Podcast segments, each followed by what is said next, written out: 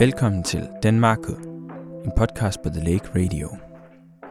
Danmark er et øh, samtaleprogram, hvor vi inviterer folk fra den danske kunst- og kulturscene med asiatisk baggrund ind til en snak om deres virke.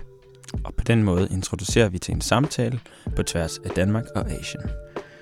Min baggrund øh, er at øh, dels, at jeg hedder Terkel Artsushi, øh, og jeg er musiker.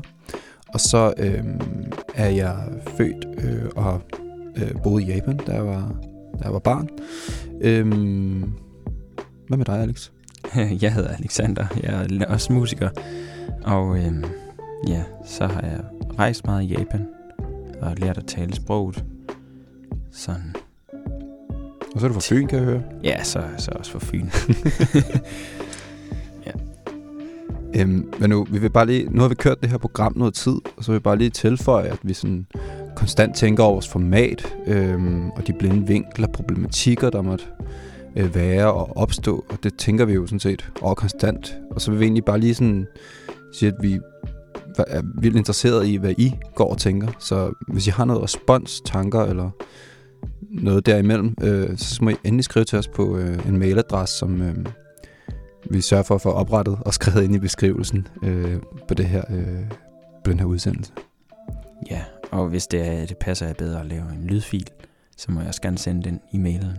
Ellers så skriv lidt. Øh, vi er meget spændte på at høre noget. Ja.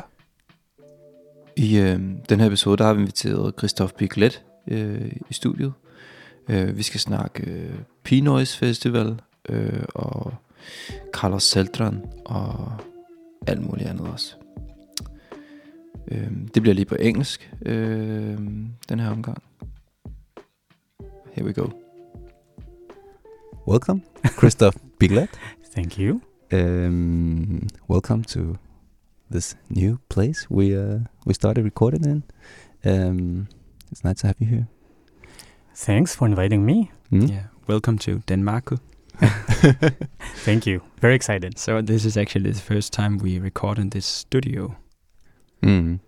Last time um, was in um, the rehearsal space of my band, Mm. and uh, it's it's great to be here. Yeah, It's very cozy. we're upgrading at the Denmark. yes. Um, but yeah, um, P Noise Festival. What is that? Right. P Noise Festival. So there's plenty of way, I guess, to to start, you know, the story of P Noise, and uh, also because, so to start with, I guess Pinoise is a is a festival. It started out as a more collective kind of festival to celebrate uh, Filipino culture for um, people who have been in Denmark, but also from abroad. So second, third generation Filipinos um, that wanted to both know more about their culture, uh, but also exploring what is the Filipino culture today. Um, so we there's plenty of other people also that you know that are part of Pinoise, and I'm here today to you know talk on behalf of everyone. Um, but we're all coming from very different backgrounds. Um, so there's a core of Danish Filipino um, people who have kind of started really like the the the whole movement. I'm coming from personally uh, from a kind of a sideways, but joined eventually. So I started a Filipino film festival here in uh, in Mm. Denmark in 2013, was it? Um, because I think there That- was that's a part of P Noise Festival as well, or Exactly, Yeah, and, okay. and uh, eventually we joined forces. They were more into performative arts, dancing, music, um, and uh, and then, but they weren't really like a, a film Mm. uh, proponent to it. Um, so we were like, okay, that would make sense, you know, instead of doing different things, trying Yeah. to do things together. And we we we bonded very fast. Uh, we're still, you know, very close today. yeah, yeah, yeah, yeah. Um, so I think it was both a way for us to celebrate the culture, finding out what defines the culture today, but also finding out our crowd. Uh, you know, in uh, in in Denmark, but also like Mm. abroad. Uh, at some point, we really started looking into Scandinavia. We also went to the Philippines. We can dig into that. yeah. Um, but I think it was really about um, a group of people, undefined, numerous, trying to find out where they're coming from Yeah, yeah. and yeah. why you know we are the way we are some to Mhm. some extent. Um, yeah, It's fun that you, you, you call it. It seems like every, you know, com- community that does um, close to anything start by calling themselves a collective, which, which is, I think, is pretty beautiful that, you know, that's how everything starts. It's just you, Yeah. you, you, you gather people who have the same thoughts and background and, you know, try to find more people. definitely. And what you're doing is like coming in the next round. Um, yeah. Mhm. Um, I think it's yeah, that's right, and uh, that's where we also like felt stronger. Also, Mm. like by not we're not just an event. We're not you know stopping, kind of because we we're not doing anything any like active things right now, mm. but we're still you know talking, trying to find out what is what's exciting, following what's happening in the Philippines, what it how it affects us, and celebrating also, you know, like other uh, Filipinos, half Filipinos, third Filipinos, whatever, Mhm. uh, and you know, being part of that bigger community of uh, of trying to find out, okay, what's common with all of us, Mm. uh, because there is something. It's just, I think our aim for our collective is trying to find out what it is. Mm. We probably won't, but that's all about finding out. Yeah, agree. And th- and then you're uh, at the moment also an agent at lo-fi concerts, or what? What is, Right. uh, So I work at um at a um, company called Lo-Fi Concerts. So we're Mhm. organizing concerts uh, at uh, people's house in uh, Mm. living rooms, gardens, uh, cafes, and, and anything that you can think of. Um, so we are trying to give a scene in everybody's places and homes uh, for any artist to do intimate shows, intimate concerts. Mhm. Um, so I think I've- I've really started to, to look into what I wanted to do, uh, you know, in my life and in my professional life as well. Um, and uh, I think working with music and culture was always a big part of what I wanted to do. And when the mm. the occasion aro- uh, arose in the in the middle of Corona, uh, very Mm. ironically, but I didn't really Yeah.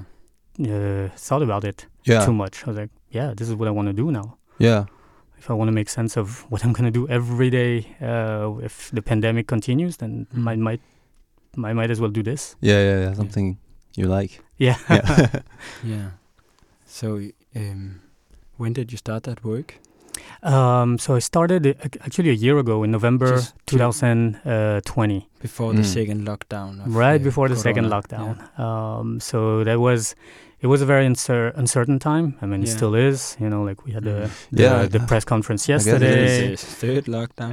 yeah. Let's see. They're talking about Corona pass and masks and all, but Yeah. to some extent, you know, we're, I think all of us are getting a bit more used to things. Mm. Uh, so le- hopefully also less stressed too much about yeah. what ifs and really pushing into like, you know, being a collective effort. Yeah, yeah, yeah. yeah.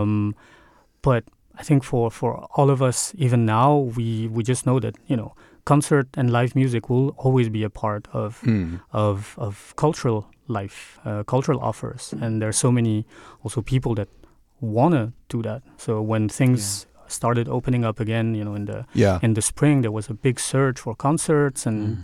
we also had our most successful months because Mm. you know all the venues were still closed, and there were a limitation in numbers of people who could attend. Mm. So lo-fi concerts were the the, the right alternative, Yeah, yeah, yeah. um, and it's good to to get close to people Mm. not too close, you know, Yeah. with a night uh, with the right amount of closeness. But we should do that, Alex. Yeah, Do a lo-fi concert. Lo-fi concert. you Yeah. should, you Yeah, should. yeah, yeah. Um, but I think for for us, it's also like trying to find again our community. You know, finding Yeah. we're we're trying to define ourselves more as a movement. You know, so Mm. trying to really like find the people who want to experiment music in a different way. Yeah.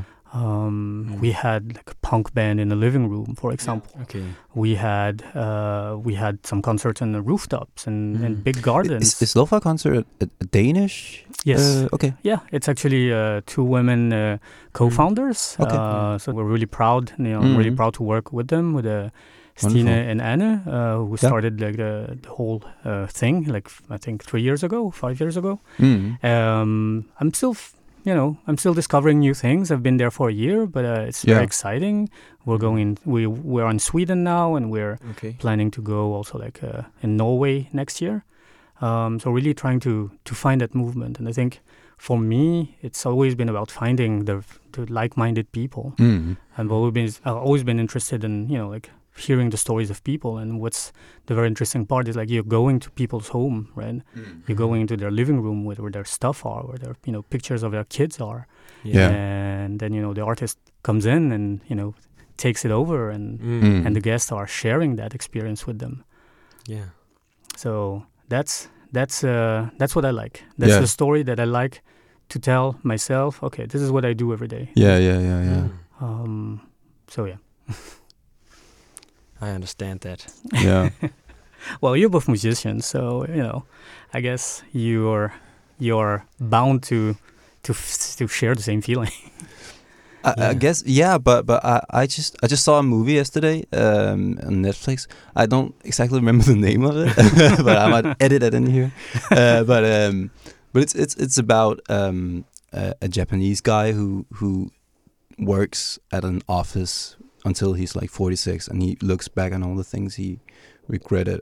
Mm. Uh, and I, I don't know if it's cocky to say, but I, I was somewhat happy that I'm probably not gonna be able to relate to that prob- problem, or you know, uh, Right. maybe in another sense, but but not like Office in, life. in, in isn't office your sense. life. Yeah, yeah. Hmm. I don't have, I don't know if it's a weird thing to say, But, but, sometimes No. you also talked about you kind of f- are fascinated about yeah, these yeah, office exactly. 'cause I, 'cause environments I have this like, uh, office dream that you know one day I'm gonna make it to the office. You know, I'm gonna wear this you know badge around my my, my neck, and you know, uh, yeah, you're gonna check in. Okay. yeah, yeah, exactly. Welcome, Terkel, to the office. Yeah, yeah, yeah. But there's a Facebook. There are Facebook groups on p- where people pretend, you know, to be in an, uh, like an office. So there's appointed CEOs, and you know, like they pretend to be uh, office lives. I think it's for people like me.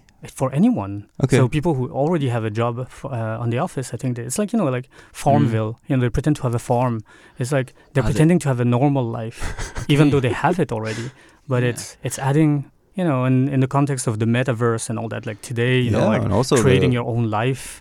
Uh, but it's so Mm. fascinating. that People still dream about going to the office yeah, after going to the office. yeah, Maybe that's where you yeah. are. yeah, exactly. It's, it is so weird that you know spend my whole life trying to do something where I don't have to go to the office, and then I end up here dreaming of going to the office. You know.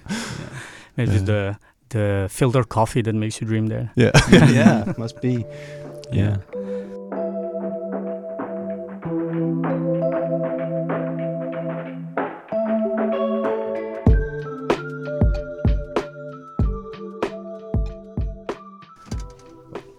What what is um um what what brought you to Denmark? Is it okay to ask like that? Of course, of course. It's actually very random. I kind of believe in and kind of had to believe in in randomness in life. Mm. Mm. Um, so I I grew up in France. Uh, I I was born and grew up in France from uh, Filipino parents, um, and then I think uh, so. I grew up in Paris, right? So like a very big city, very big metropole with a lot of people, a lot of things, and a lot of pressure. I guess just just by living there. Mm. Mm. Um, so I studied uh, at university, and then I had the opportunity to leave uh, just my fifth year, uh, you know, to study abroad. I was Hmm. supposed to go to Canada in the middle, you know, like not During college. yeah, Yeah. so not Toronto, not Vancouver, right in the middle in the uh, in Alberta. So I was like, Okay. I have no idea where this is. Let's go, you know. Mm. and it turned out not to happen uh, for some technicality. Mm. Uh, so they just told me, "Hey, do you want to go to Denmark?" Okay. Sure. Where's Denmark? I've no idea. I ended up in Aalborg for Okay. for one year. Um, So I studied there. it was good for six months, uh, and then yeah, Mm. less less appealing to when some did extent. you arrive? During winter or summer? No, I arrived during September, so that was also like it was fine. You know, it was Yes, good weather. You know, you have uh, Jomfru Ane Gade to kind of Yeah, uh, yeah. get you through the dark months, but Yeah, then distract you. yeah, a little bit. But I was a poor student, so I couldn't like really Mm. travel. So I haven't seen Copenhagen until then. So my Mm. only experience of Denmark was actually just Aalborg. Yeah. So I went back to France. I was like, never again Denmark, because you know I've done that. That's fine. If everything is like Aalborg, then not to you know downplay No, no, no, Aalborg, no. but ten years ago it was not the same as today. Today it's a I bit, get what you mean. it's more exciting. Yeah. Mm. Um, but I did actually the office job. I worked in investment kind of banking things. So I had to wear a suit every day, going to work uh, with, and it f- very fast was meaningless. Um, So I found I tried to find a job something else, somewhere else, and uh, I applied abroad. I wanted to change, and I wanted a big change of scenery. Well, the big change happened to be Copenhagen, uh, and I I worked for two years at the French embassy, uh, where I worked with uh, with the cultural events. Um, so working specifically with arranging concerts and uh, movies, Mm. movie screenings uh, here in Grand Theatre. Yeah, the French embassy is just uh, by the um, King's New Square. Yes, yeah, Yeah. there was also a very false uh, idea of what Denmark life was because you Yeah. like you come here, it's like, all right, And everything is like. Uh, Like movie. Kongens Nytorv is very nice, right? Yeah. Um, but it was it was very nice, Yeah. uh, and it you was lived there, or no, I didn't live there, but every you know going to work every day Yeah. there, and you know like your hangout place was Kongenshave and Nyhavn. That Yeah. was that was very safe. Yeah, yeah, yeah, yeah, Yeah. yeah. um, so that was that was my, my my first thing. So I worked there for two years. Uh, I always had my plan that okay, I'll, I'll stay two years and then I'll travel again somewhere else. I wanted to travel. Mm. It's been ten years and I'm here, still here, which is you know it's all my choice. It was Mm. and I really love it now. Yeah. Mm. Mm. Um, but uh, it was, you know, it was a different uh, way of thinking about it then. Mm. Um, yeah. But you, you're married Danish? Yes. Or- yeah, Uh, okay. My wife is Danish, so Yeah. my kid is Danish Mm. and French. Yeah. Yeah. Um, so um, yeah, we're my in-laws are from Kø, uh, where I Yeah. go. You know, Mm. so it's uh, the very Danish. I would Kø, say Kø is very traditional- Danish. Yeah, very traditional. You know, yeah. kind Yeah. of way of living, um, which is, I think, perfect for me. Uh, even though sometimes I miss the multicultural offers that you know a city like Paris gives Mm. you. Uh, I was there two weeks ago, and it, it, it was it was just different. You know, the Mm. amount of people, the amount of uh, backgrounds, different backgrounds that you see, and people that you talk to are also very different. Mm. Mm. Um, but I I can always you know travel back there and have a whiff of that. Yeah, unless there's a pandemic in the way. You know, let's see. Mm. Great. yeah. I'm sorry. Wouldn't be so pessimistic. Yeah. Um, And your um, your parents are from the Philippines. Yes. Yes. Have you traveled to Manila or? Yeah. So um, so yeah. Because I, I brought like a, I bought a, a, a thing. yeah. I bought a small uh, globe Oh, uh, when I was uh, Nice. in Berlin visiting my father. Surprise. Really? Um, for nine euro. And, uh, wow. Then I thought uh, might as well use it here in the podcast Yeah, because For um, sure. Yeah, it's a hand-sized globe. Uh, Yeah. yeah, you can uh, just uh, yeah look at the globe, Uh huh. and uh, Yeah. you can also uh, turn it um, yeah. upside down if you want. All right. if you want to look I at the a globe from another for- perspective, You know, with uh, you know everything digital, you kind of forget how. yeah, yeah. how it feels. Yeah. Yeah. and then it also has this globe has the equator, Mm-hmm. like so you can uh, see where it is. For sure. Very because the, the, the, the globe can be like turned upside down and Yeah. yeah it can be when you turn it upside down yeah And now I broke it. No, it was actually it was actually broke when I bought it. So it's Yes. kind of All um, right. and uh, Yes. yeah, when you turn it upside down, you really realize how much uh, of uh, the Earth is actually sea. Yeah. The Earth is yeah. uh, mostly sea. Exactly. And that's a crazy part because you know, like I lived in a in in Paris, you know, like it's, Yes. it's landlocked, right? So you don't have access to except you know like water in between, but you don't have the sea like Mm. the same way as is here in Copenhagen. Mm. You have to you know drive two three hours away to get there. But Philippines is like seven thousand islands, right? So Mm. I mean, even though my parents, I've been to my parents, you know, like m- places where Yeah. they, they grew up and all that. It's not by the water, but you can easily go get access to the water. Mm. Uh, and Philippines is so defined by water also, yeah. Mm. uh, which means also that there's nothing east of the Philippines. no. There's just the Pacific Ocean. yeah. Uh, Yeah. And it's the same with Japan, right? So it's like Yeah. it's also very prone to Yeah. to natural disasters to some extent. Yeah. Yes. Yes. Um, yes. It's a thing that you know I've been talking a lot with uh, uh, Icelandic friends about. Mhm. Like you know, a thing that Danish people are not used to live with the nature as a as a factor of anything but. Uh, you know, it, it might be Yeah, beauty, uh, yeah. or it's a bit Nature cold, is or, you like know. something you look at paint paintings. Yeah, exactly. It, it, it isn't something that you know directly affects uh, your opportunities. Right. Um, like at, at at most, then it's like a rainy day that makes you moody. yeah, yeah, yeah, yeah. like today. yeah, yeah, which is heavy, but but you know, I think it it it does affect people in another way that Mm. you know you have to um, respect nature in, in a Mhm. more serious way than you know the winter depression or course. you know uh, You're more uh, vul- vulnerable. Yeah in exactly Countries where there are earthquakes or mm. hurricanes, disasters from Yeah. natural Yeah. disasters. No, definitely. But um, I think so. My one of my earliest memories of the Philippines, because when I was younger, then we went there for like like every two years up until I was I don't know twelve or something. Uh, and the first time I went there, it's like the sheer uh, humidity that you know Mm. like really dry, like like takes you over.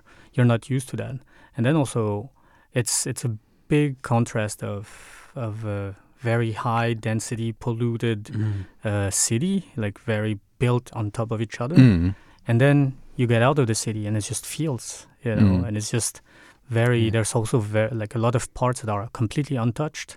Uh, I remember like going to you know uh, to beaches where there was no one. Yeah. Wonderful untouched beaches because you know it's only for locals kind of Mm. Um, and maybe that you know constructed a false idea of of of how beaches needed to look like when I was younger. Mm, It's like, oh, this is very nice. I like the ocean, and then you go, you know, to To very Vesterhavet. very popular areas. Like, oh yeah, this is not the same. Yeah, Mm. yeah, yeah. Uh, but it's it's very contrastful, and Mm. and yeah, and then um, like thankfully I never experienced any like natural disaster. But of Mm. course, you know, you, you hear stories. Even like our house there got flooded and all Mhm. that, and Mm. and that's very that's that's very um, humbling Yeah, yeah. as well. Yeah, that's that's a good word. I, I I also, yeah. You know, I remember when uh, every summer I went I went to school in Japan, and and all the chairs had uh, cushions. Right. Um, uh, yeah. And straps. No? Y- no, no. So so if the, if there came an earthquake, you could take the cushion and take it over your head. Oh, Ah. yeah. And we had these these small courses where you know if an earthquake happens, we have to do Mm. this and that, and go to that place in the in the court field and uh, Right. in Yeah. courtyard, and you know, it's just it's something that is in your mind, you know, in Yeah. in one way or another. Exactly. Um, and that we don't have here. No, in we're, we're really in lucky to to Uh, be spared of that. Mm. Mm. Um, yeah. Yeah, because um, I've also brought this globe so that it is, would be like easier to talk about a place that probably very few of our listeners has been to, because when you kind of when I imagine Philippine, I can I thought it was like at equator, and then you Mm. see it's uh, it's a little bit north of it's kind of the same as the southern of India. Yeah. and yeah. its southern neighbors is, is Indonesia, hmm and to the north we have China and Taiwan. Yeah. yeah, Indeed. and then um, yeah, the the capital is um, called Manila, and yeah, because uh, you brought like this uh, his this person Mhm. that uh, like we, we we asked you if there was like one uh, story you you wanted to br- bring into our uh, podcast, Mhm. and then um, you mentioned this um, artist, tour guide, and political activist called Carlos Sildran, Yes. which he was born in 1972, and then he uh, died two years ago, 2019. And uh, he uh, lived for most of his life in Manila, Mhm. and as far as I understood, he he died in Madrid yes. in the prison for um, yeah some of his activism. He was sent into prison. Um, he um, was born in Philippine Mac- Makati, Makati, which is uh, is it close to Manila or is it yeah, inside it's, it's a region of Manila. Okay. And um, then he was doing a lot of tour guides in an area called Intramuros Yes. which was the historical uh, walled city that was the first place the Spanish they built Mhm. in Man- in Manila, and yeah, they they raised this church San Agustin Mhm. where Carlos Sildran was doing uh, this performance. Yeah. 10 years, 10, 15 years ago. Mhm. And as far as I understood, he was also brought to jail for that performance. Yes. Exactly. Okay. What, what is your what is your connection to Yeah. So Carlos uh, Celdran? Carlos Celdran, I think. Um, so he was, you know, like a larger than life character. Uh, Mm. You met him, you couldn't really miss him. Mm. He was, Mm, because you met him. yeah. Yes. He he went also to Denmark. So he he's actually one of the artists that we brought for Pinoys in 2015. Yeah. Mm. Um, and then we had an edition in Manila uh, where we brought Scandinavian, so uh, Dan- Danish, Swedish, uh, Norwegian dancers uh, and performers to Manila. We can dig into that. Uh, Mhm. but uh, we and uh, uh, Carlos was our kind of fixer. You know, he know he knew everyone, so he could help us. He hosted us. Um, he showed us around, and you know, like Wow. arranged a lot of things for us. So he was Mm. really kind of patron of alternative arts in Manila. Mm. Um, he really believed in the power of you know everyday arts, Yes. uh, including himself. But um, so that's that's the that's the funny thing with with Carlos is like he he could act as you know very know it all. He was like you know a sh- fairly short guy, you know, like a Mm. very lively. He's bald, you know, like with a mustache, so very, very caricatural to some extent. Mhm. But he was just very loving. You know, you met him, Mm. and if he liked you, which he liked everyone, you know, then you know you're his friend, and Mm. that's great. Mm. Um, and he was a well of knowledge. He knew a lot of things about the Philippines, and I think that's also something Mm. that he he wanted to learn about about himself. Mm, Um, yes. I only spoke to him in English, even though I know that he could speak Tagalog, and I can to some extent. Mm. Uh, yeah. no, I can- Tagalog, which is the with the language of uh, Yeah. the official language of the Philippines. Um, So, but we always spoke in English, and I already always heard him speak English. So he was very Mm. international. Also Mm. Yeah. Was an uh, an artist. Um, And he lived in New York. he lived in New. York. He also like had uh, like I think a studio. He I think he also did did some performances there. Mm. He had a play, like a small play in Broadway to some extent.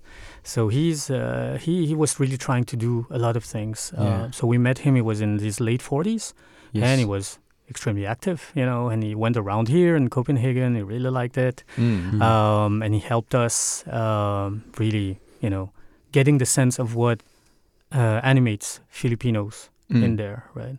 Um, I think he, he was thinking of himself more as a international, you know, character, Mm. but very anchored around Philippines Mm. Yes. And Manila. and Because- specifically Manila. Yeah, that was what I we we you sent us this uh, Mm-hmm. CNN twenty minutes Mhm. introduction to his work during the Manila Biennale in 2018.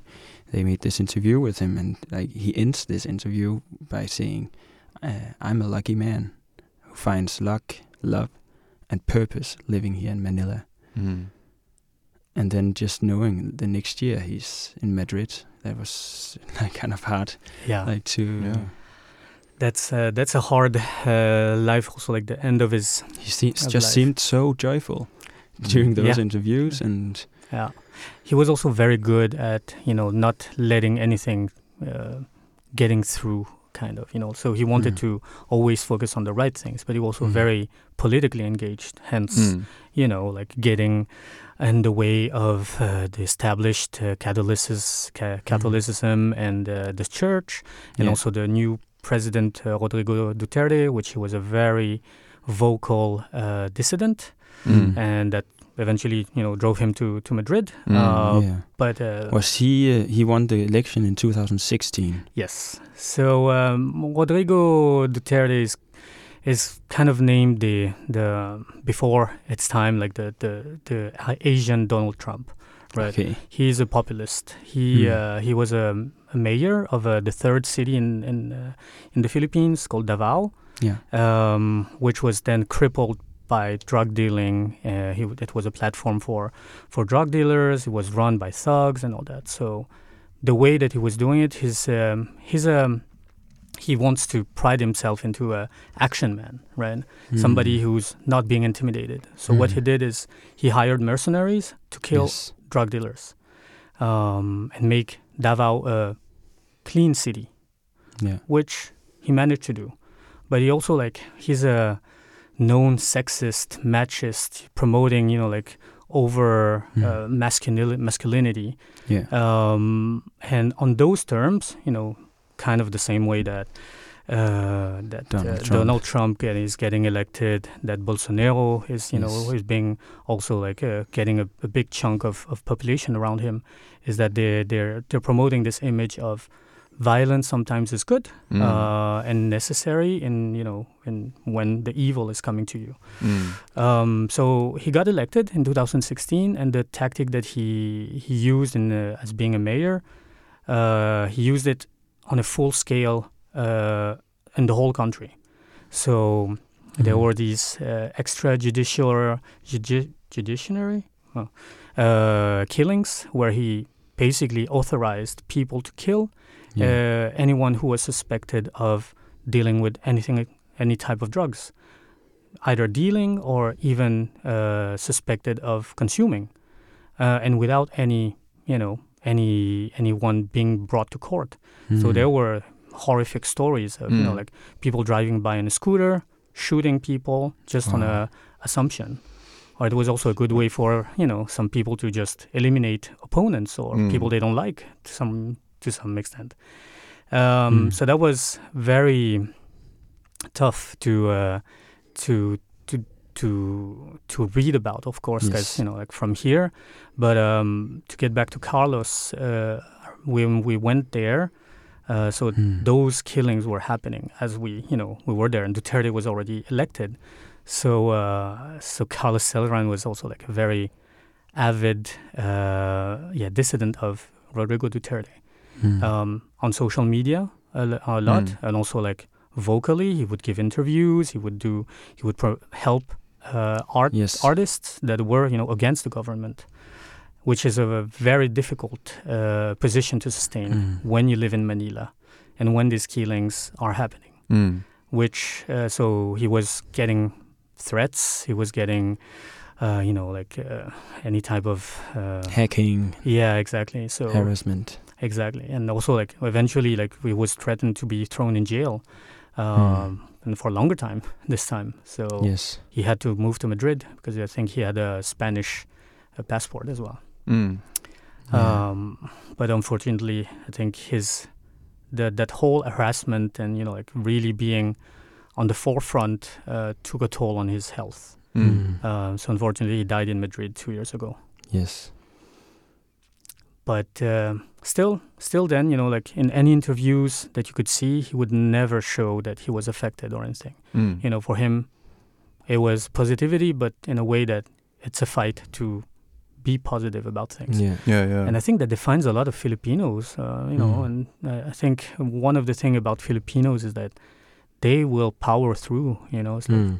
I think there's a half, you know, believe in faith and and Catholicism, you know, that's Yeah. ingrained in you that you know you'll make it through. You know, there's something at the end of this this tunnel. This this uh, burden is deserved to some Mm. extent, which is Mm. something that I've been personally I've been fighting against a lot.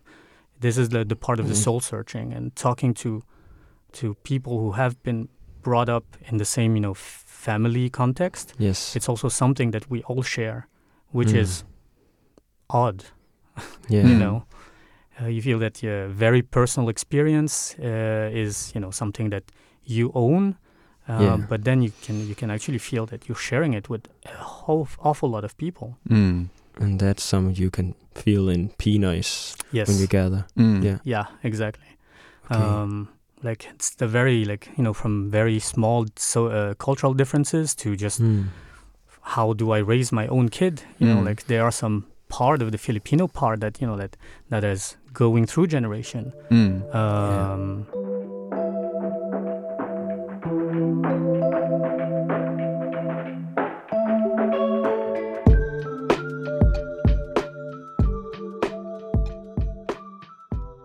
Do you have a that's- Do you have a Catholic background as well, or Yes, Yeah. um, not very heavy, but of course, like you Mm. know, my I got baptized. yeah? I used to go to church. We went for Yeah. some pilgrimage, you know, in some whatever church. But for me, it was a In France thing. also. Yeah, in France, yeah. Yeah. Then. We have this big city called Lourdes, where you know, like Yeah. people go for pilgrimage, Pilgrimage. and Mm.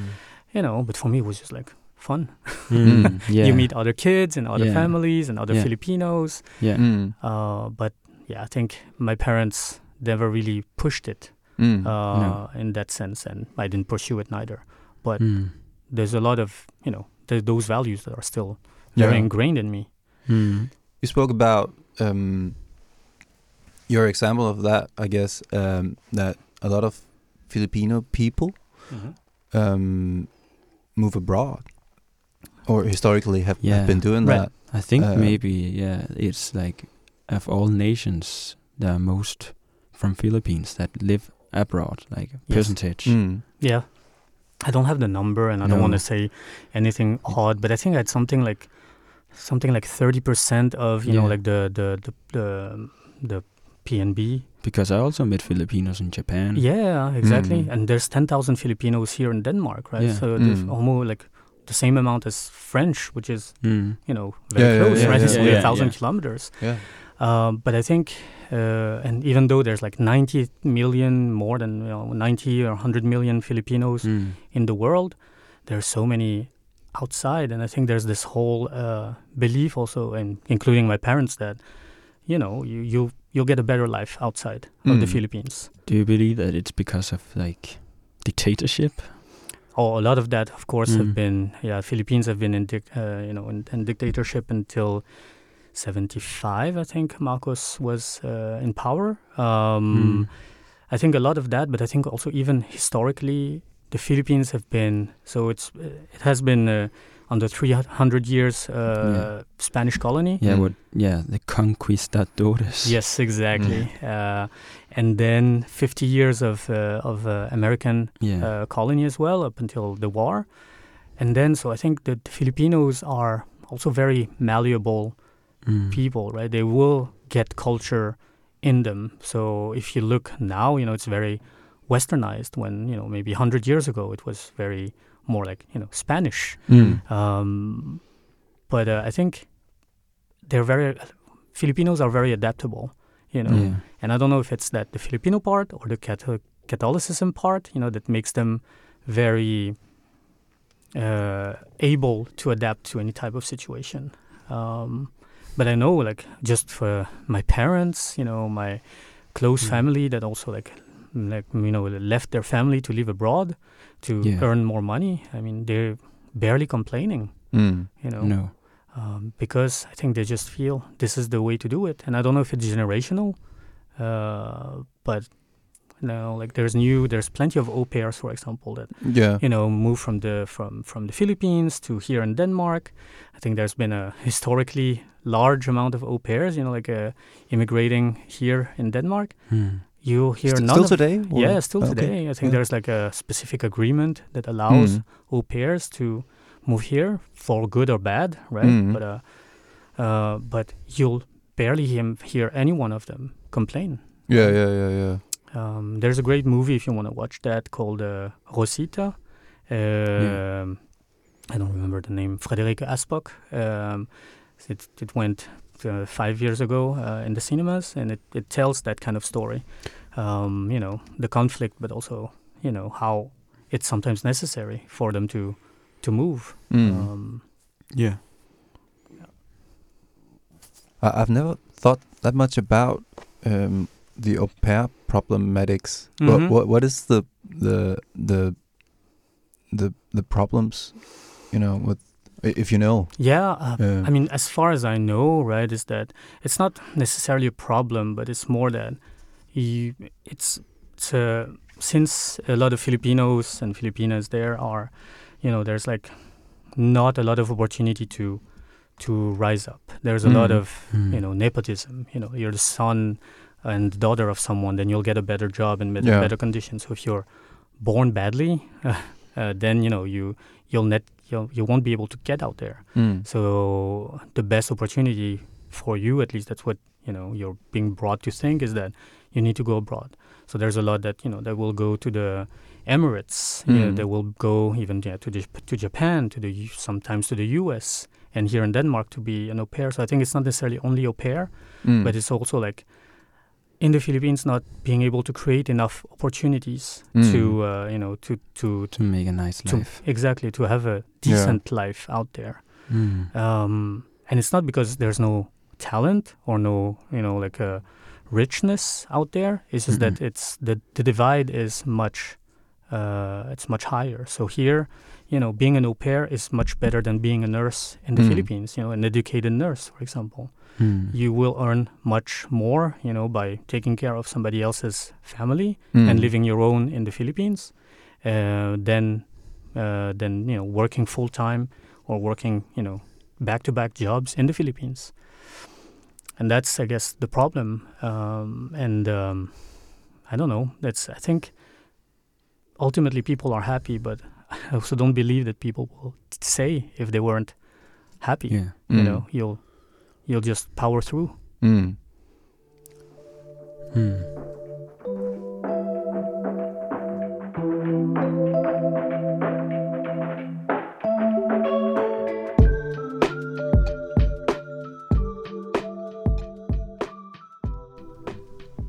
No, we were just we were just talking about. We had Yeah, this what little do you break now. like? we just talked Yeah, about you second. know- welcome to the second half yeah, yeah. of Denmark.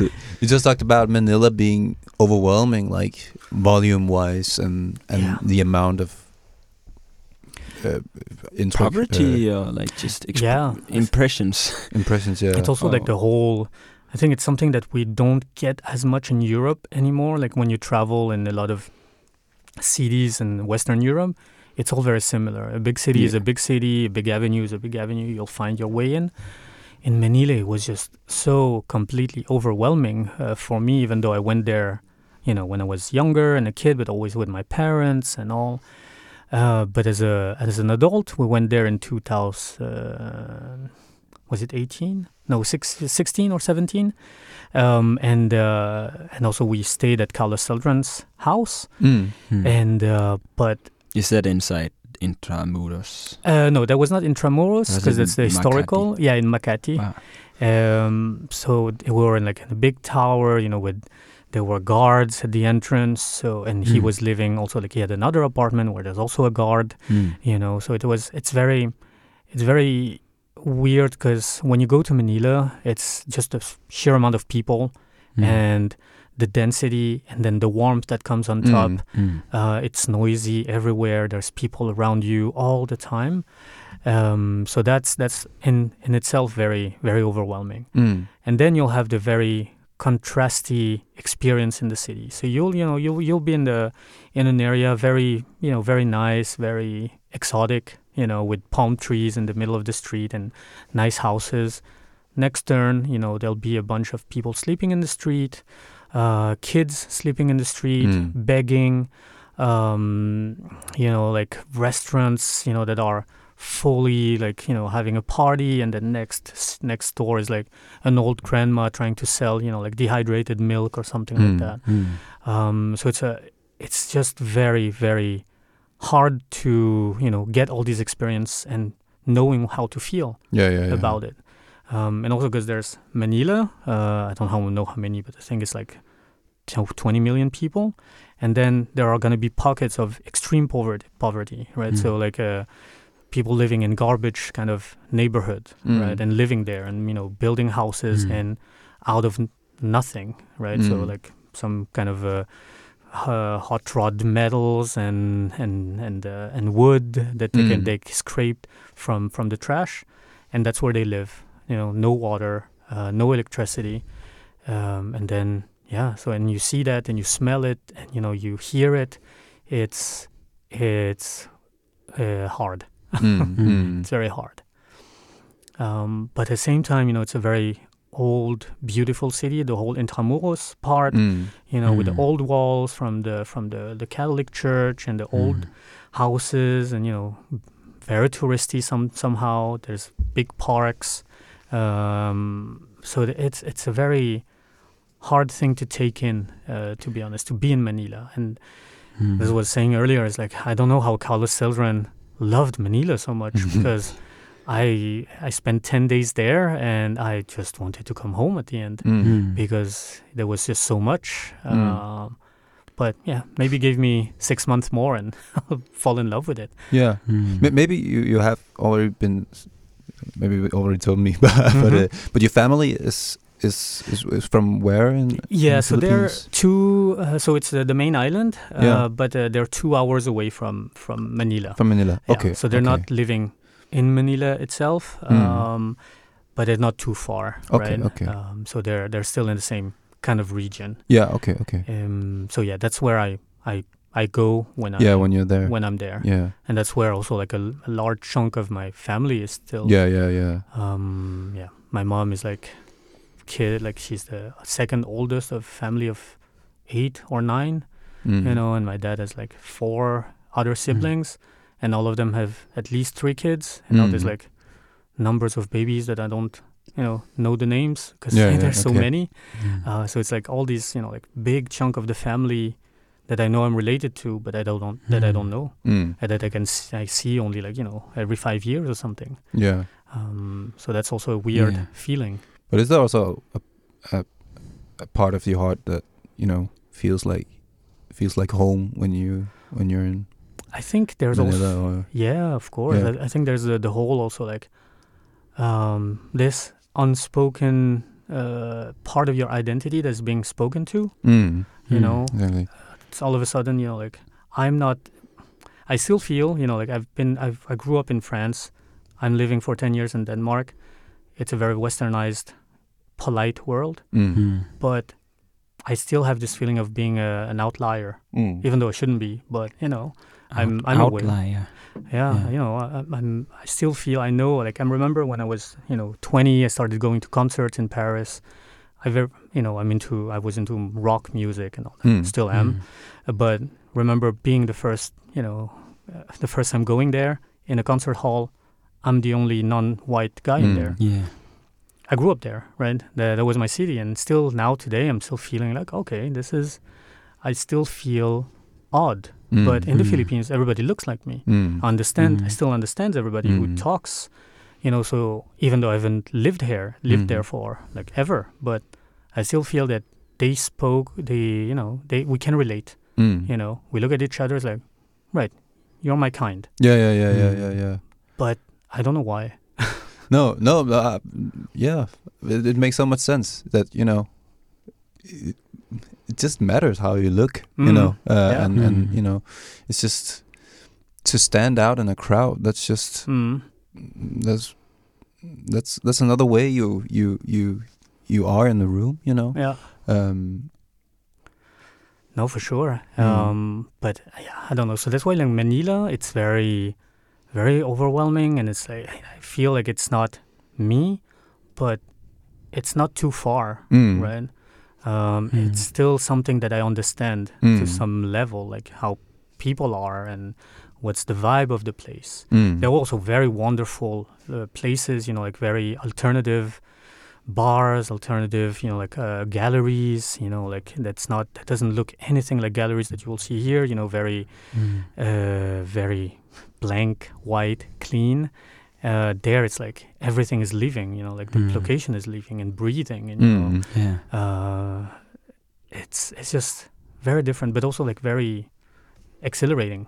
Mm. Right?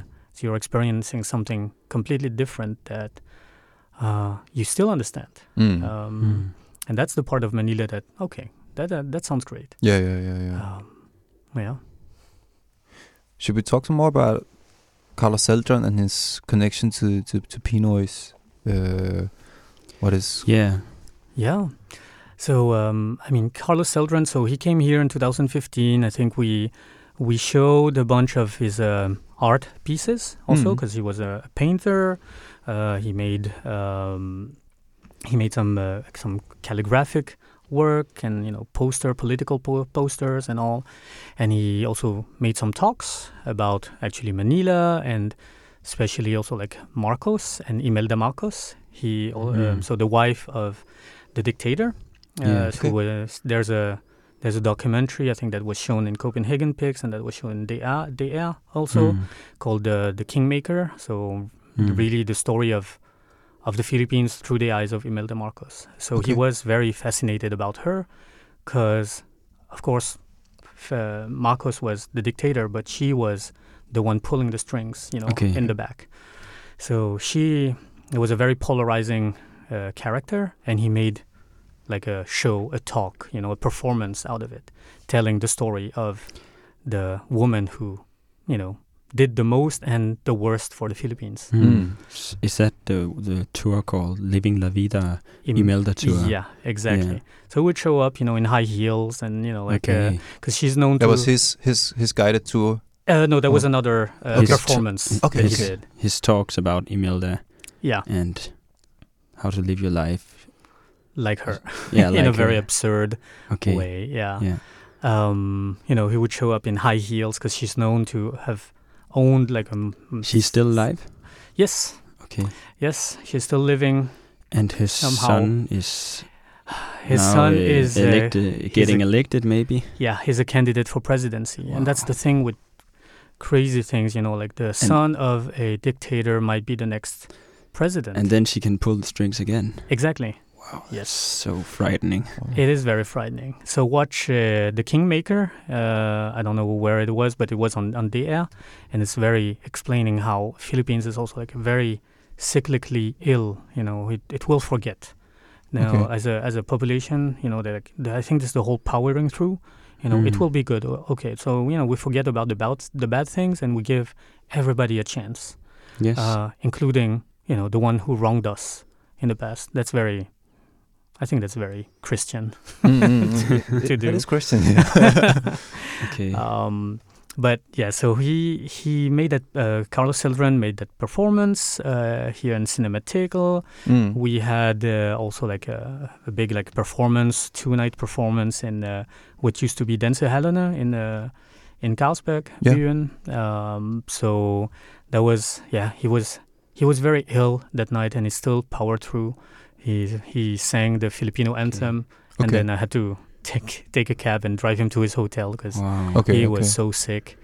Uh, but then, yeah, I think we he just I think we connected very like us at, at Pinoy's. So you know, like we were 20 Mm. years younger than him, Mm. Yeah. most of us. So I think he he really chaperoned us into like kind of also understanding what what is the Filipino root that we're looking for, Mm. right? Hmm.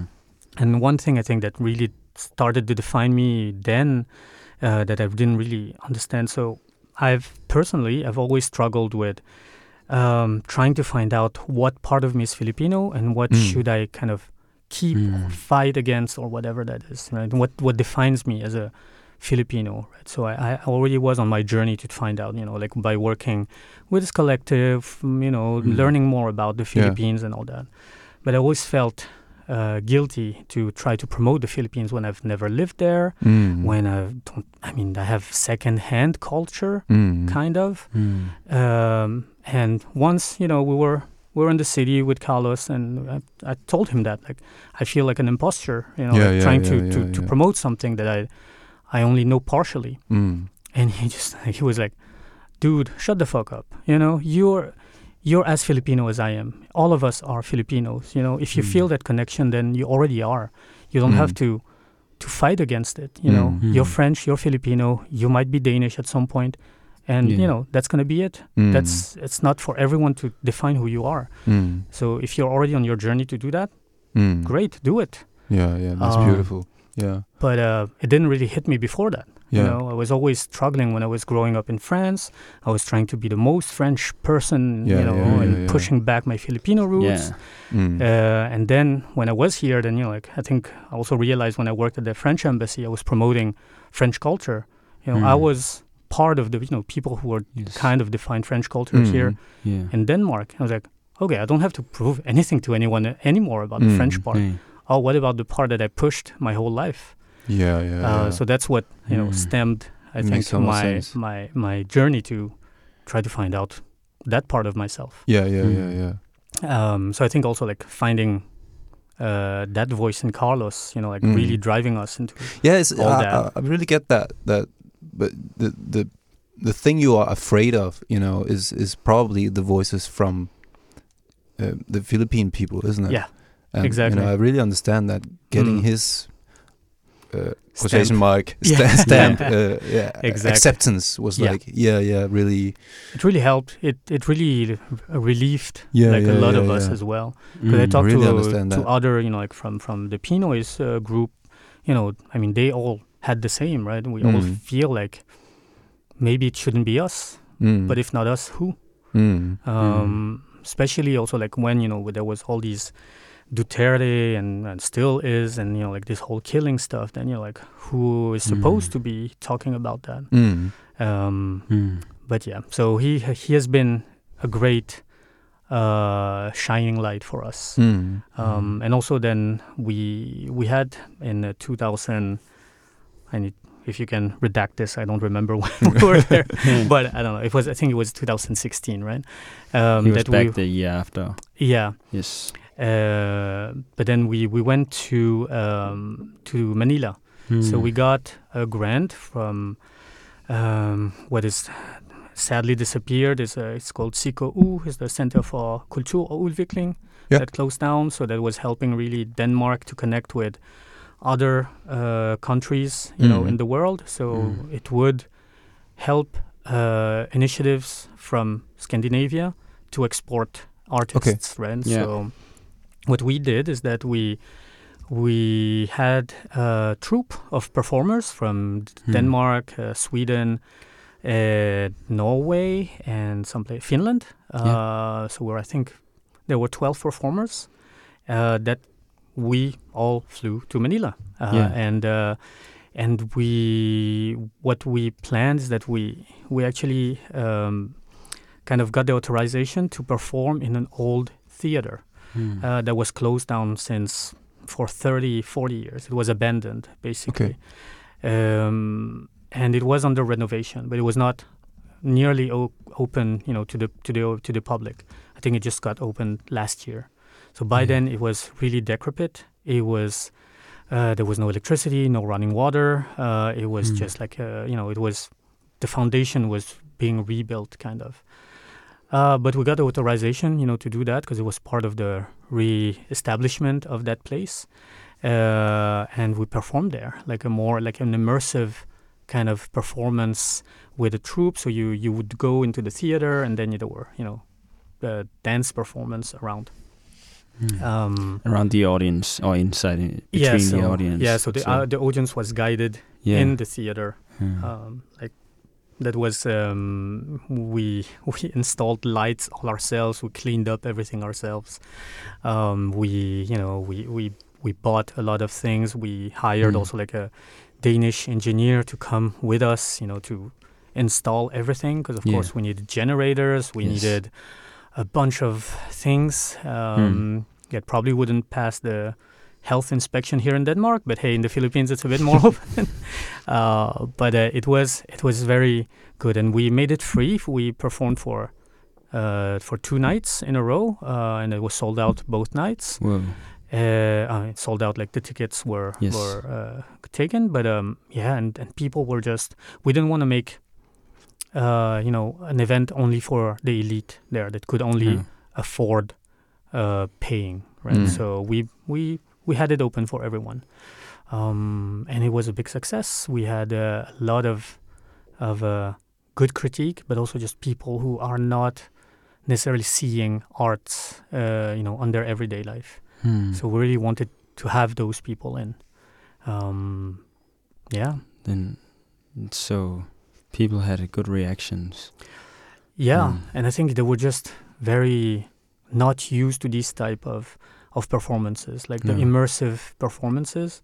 A lot of performances. I think the Philippines is also a lot of very demonstrative, right? Hmm. Okay. When there, where you know the Scandinavian way is more tell like showing and not Mm. telling, Mm. right? Hmm. Yeah, that's yeah.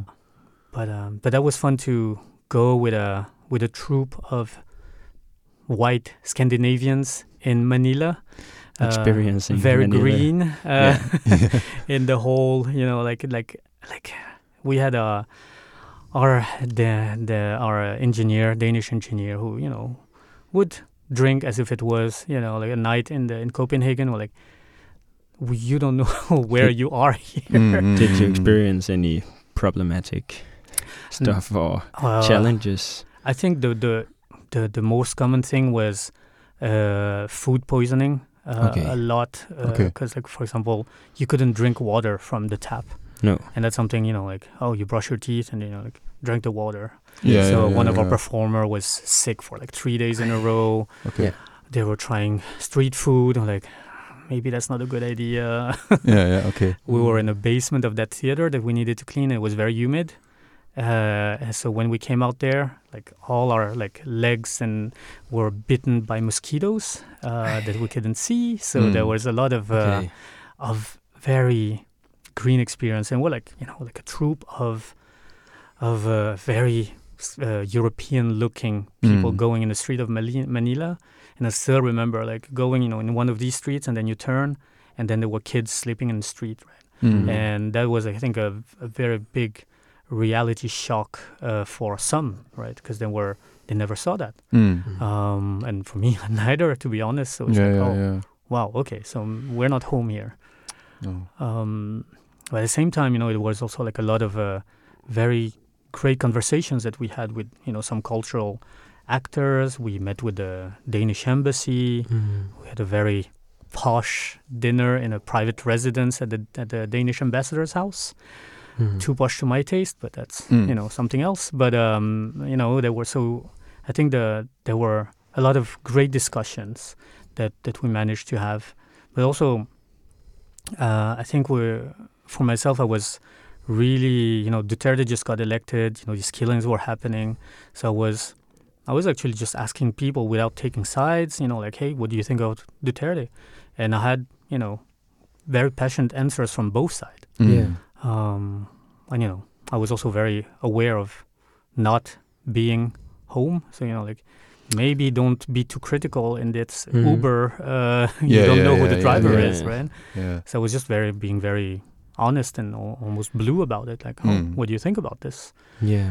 um, but I was very, and some people are, you know, like, hey, we're just, we're poor here. We need someone to shake things up.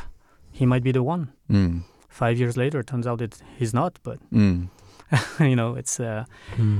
it's the way of seeing things. Um, But yeah, so Carlos there, so he hosted us. He was showing us around. We saw one of his famous tour, you know, like uh, going around explaining the story of uh, Intramuros, Hmm. how the the Spanish conquistador went there and then abandoned, and then the American took over. Hmm. Um, and then also just was a, and you could see how passionate he was about about Manila Mm. uh, and how Yeah. also everybody knew him. Um, that was that was really amazing to see. And like, oh, I'm not a tour person, but this one I digged. Mm. That was very nice.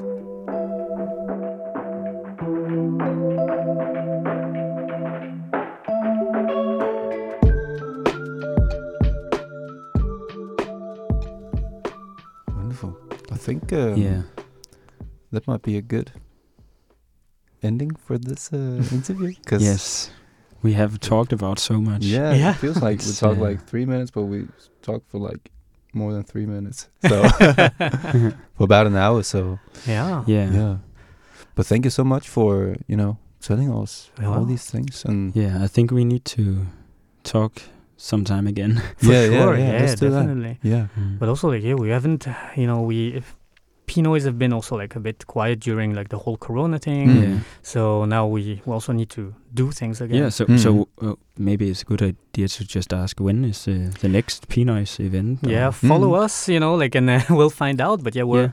You, we'll- you have Instagram and Facebook. yeah, we are on Instagram and Okay. Facebook, Mm. uh, and uh, yeah, we're regularly, you know, like trying to promote like things that we're seeing from Filipinos all over the world. Mm. Um, Do you have like a, f- in a stage or some uh, place you usually host events at? Or Well, we're trying to do it in Denmark most of the time, but uh, Yeah. we're seeing if we can actually do that. Otherwise, we're thinking of Manila again. Yes. Uh, but I would really love to do it again here in Denmark. uh, Cinemateket or Yeah, we had yeah film film showings at Cinemateket Mm. in Grand Theater yeah. uh, when there used to be Dansehallerne. Yeah. Um, but uh, yeah, I think right now it's about how do we get uh, talented Filipino artists, you know, Mm. overseas. Mm. yeah, Um, because we still have Corona exactly problem. that's the main traveling. challenge right now. Mm. Uh, Mm. But you know, hopefully we can do that soon, and you know, like get all these Filipino artists showing what they can do. Mm. Um, Mm. There are so many, so many of them. I think Wow. you know, hard, uh, difficult environment Mm. helps people actually be creative. Mm. Um, at least the Filipino do. Mm. Yeah. And then the Filipino Film Festival. Yeah, so that's part of Pinoys as well. Yeah. Um, so I mean, now- right now I didn't check like the Copenhagen Pix program, but there's No. always a bunch of you know like good choices. If if not Filipino, at least South Yeah. Asian. Yes. Fortunately, that's the only you know outlet uh, here in Denmark that we have for Mm. For non-traditional uh, movies at, Yeah. at least. Is Pix now or I think it's CPH next week. Pix, Okay, right? okay. It's Yeah. so it's probably to 14th. gonna be like Then a it's week bef- before. yeah, when, Yeah. when, This when one this is out. Ah, released, yeah, then uh, right. people have been at CPH Pix. Yeah. I hope you Yeah. enjoyed Copenhagen Pix. Yeah. yeah. Uh, And saw the sure. nice Philippine movie. Yeah, yeah. exactly. Uh, oh, um, yeah. But uh, I'm just so uh, like uh, curious. I just want to see a Philippine movie. I have to check out the program Mm. for CPH Pix. Yeah. Uh, Sure. And then, but uh, I'm also curious when, yeah, when you have the next film festival. Yeah. Go but, uh, follow yeah. the P Noise Festival on Instagram. Yes, Yes. I, I will be one to follow. Great. Yeah. and Good to then- hear. Then I think we're gonna speak again Yeah. next year. For sure. that. Somehow, when, sure. when when we know some more, and Yeah. maybe Mm. you have an event coming up, we could Yeah. make some noise for that. Definitely. But Yeah. great initiative. I think it's uh it's great, you know, to that you can invite, you know, me and also all the, you know, wonderful people that you've been talking to. Mm. Mm. Uh, looking forward also to see who else you have Mm. on Yeah. the track. That's going to be nice. Yeah, me Yes. too. yeah, thanks. So thanks for the snack. Yeah. Yeah. Yeah. Thank you. Ciao. Tak fordi I lyttede med til det her afsnit af Danmark. Der kommer snart flere afsnit, så øhm, vi snakkes ved. Og følg, og subscribe og follow. Hej hej.